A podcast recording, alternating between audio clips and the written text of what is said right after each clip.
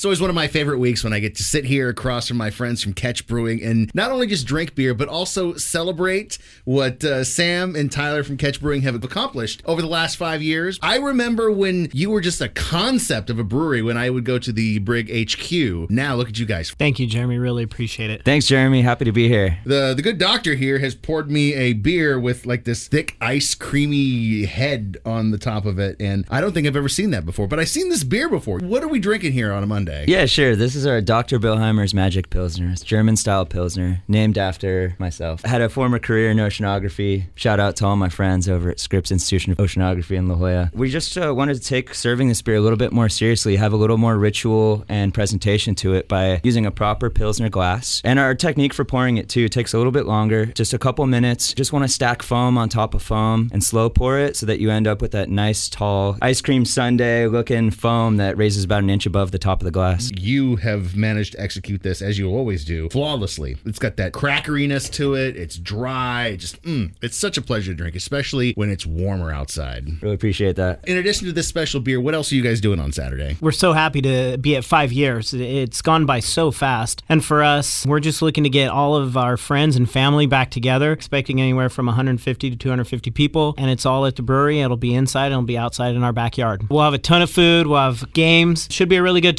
time. The question is, do we need a ticket or we just show up anywhere between three and nine? Just show up. Cheers to five years, gentlemen. And uh, what are we what are we putting this with? I mean, with a slow pour, I feel like this pairing almost needs a theme. The theme is going to be slow ride.